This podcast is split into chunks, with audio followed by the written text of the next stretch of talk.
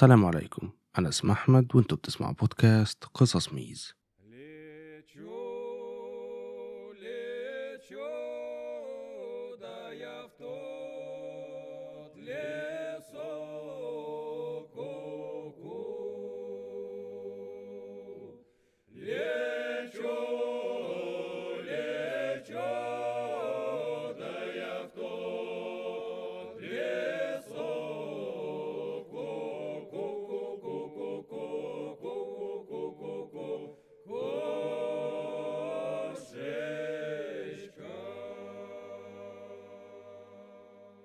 أهلا بيكم في الحلقة رقم 13 من الموسم الجديد من قصص ميز. حلقتنا النهاردة غريبة وفي نهاية الحلقة بتحصل حاجة بتغير مفهوم الحلقة كلها. اسم حلقة النهاردة هو الضوء وسط الثلوج. ومن غير ما أطول عليكم يلا بينا نبدأ. في عصر يوم 6 يناير سنة 1982 هارولد براي واللي كان رئيس قسم الشرطة في مدينة جيفرسون في ولاية كولورادو وصل لمطار دنفر. هارولد كان متأخر على ميعاد الطيارة لأن الطريق كان زحمة بسبب عاصفة تلجية شديدة.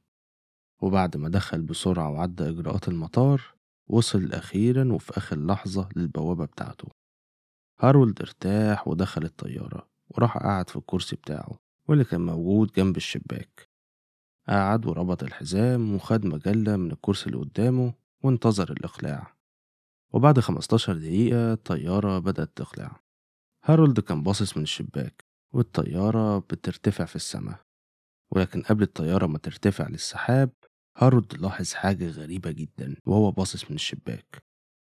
جنب مدينة جيفرسون كان في طريق طوله حوالي 35 كيلومتر والطريق ده كان بيعدي وسط جبال الروكي وكان اسمه معبر جوانيلا واللي بيوصل العربيات من فوق الجبل. واللي على ارتفاع 3 كيلومتر.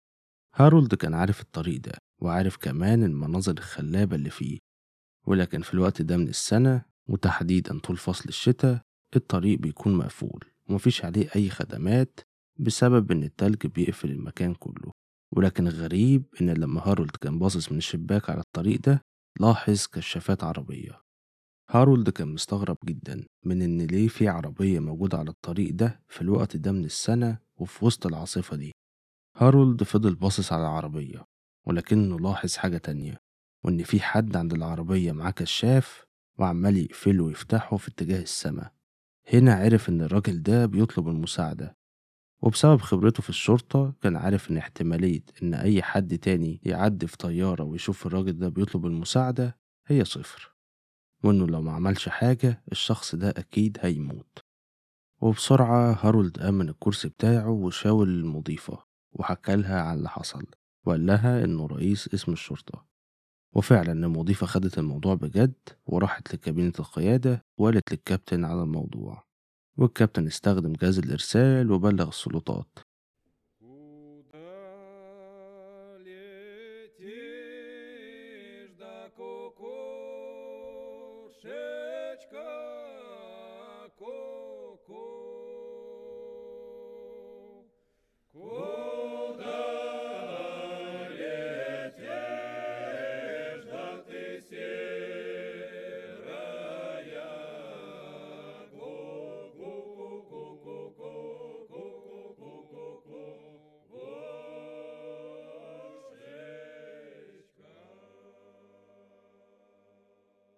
وفعلا بعد فترة قصيرة قسم المطافي بعت عربية للطريق ده عشان يحاولوا ينقذوا الشخص ده من التلج.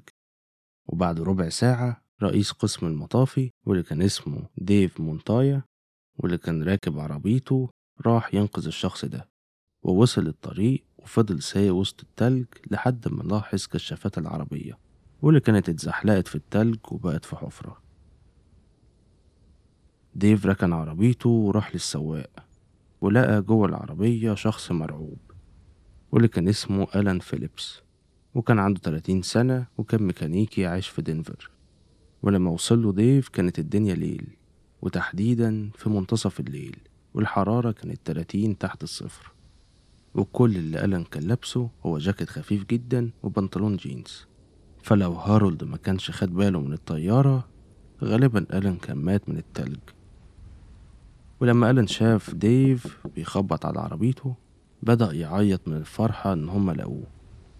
ولما ديف سأله عن إيه اللي حصل له وليه هو موجود في الطريق ده دلوقتي ألان قال له إنه كان مع أصحابه وإنه لما جه يروح قرر بغباء إن هو ياخد الطريق ده لبيته. وكان ناسي إن الطريق ده في الشتاء بيبقى متغطي بالتلج ومقفول. وفي وش ألان كان في كدمة كبيرة. ولما ديف سأله إزاي اتعور كده ألان ضحك في كسوف وقال له إن هو لما العربية عطلت بيه كان عايز يدخل الحمام. فنزل من العربية وقضى حاجته ولكنه في وسط العاصفة معرفش يشوف مكان العربية بتاعته تاني لأن التلج كان مصعب الرؤية. وده اللي خلاه يخاف وبدأ يجري وسط التلج عشان يلاقي عربيته. وفجأة اتخبط في العربية بوشه لأنه ما كانش شايفها.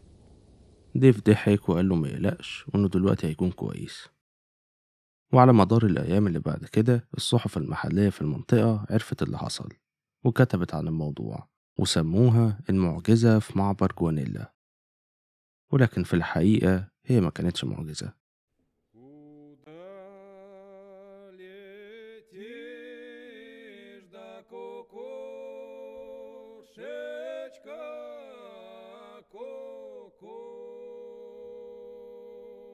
بعد 38 سنة وتحديدا في سنة 2020 اكتشفوا إن ألان كذب على ديف بخصوص إيه اللي جابه للطريق ده. في الحقيقة إن ألان في بداية اليوم ده كان قتل اتنين من عابري الطريق في ولاية كولورادو والقضيتين دول اتقفلوا من غير ما يعرفوا الجاني فيهم في الوقت ده. ولكن في نهاية سنة 2020 دليل جديد ظهر وكان الحمض النووي بتاع ألان بيربطه بالجريمتين دول. وقبل ساعات من إنقاذ ديف لألان أنيت شني ركبت مع ألان وطلبت منه إنه يوصلها في حركة الأوتوستوب الشهيرة اللي كانت موجودة في الوقت ده. ولما ركبت العربية ألان طلع عليها مسدس وربطها وبعد كده وداها الغابة وضربها بالنار. وقبل ما يقتلها بساعات كان قتل برضه باربرا أوبرهولسر اللي كانت عندها 29 سنة بنفس الطريقة. ولكن قبل باربرا ما تموت قاومته وضربته في وشه بعنف. وده كان سبب الكدمة اللي كانت في وشه. فالسبب الوحيد اللي خلى ألان يكون في الطريق ده إنه كان بيحاول يهرب من المنطقة اللي ارتكب فيها الجرائم دي. وفي شهر فبراير سنة 2021 ألان واللي كان عنده 70 سنة في الوقت ده تم القبض عليه واتهامه بالجريمتين. وحاليا منتظر محاكمته.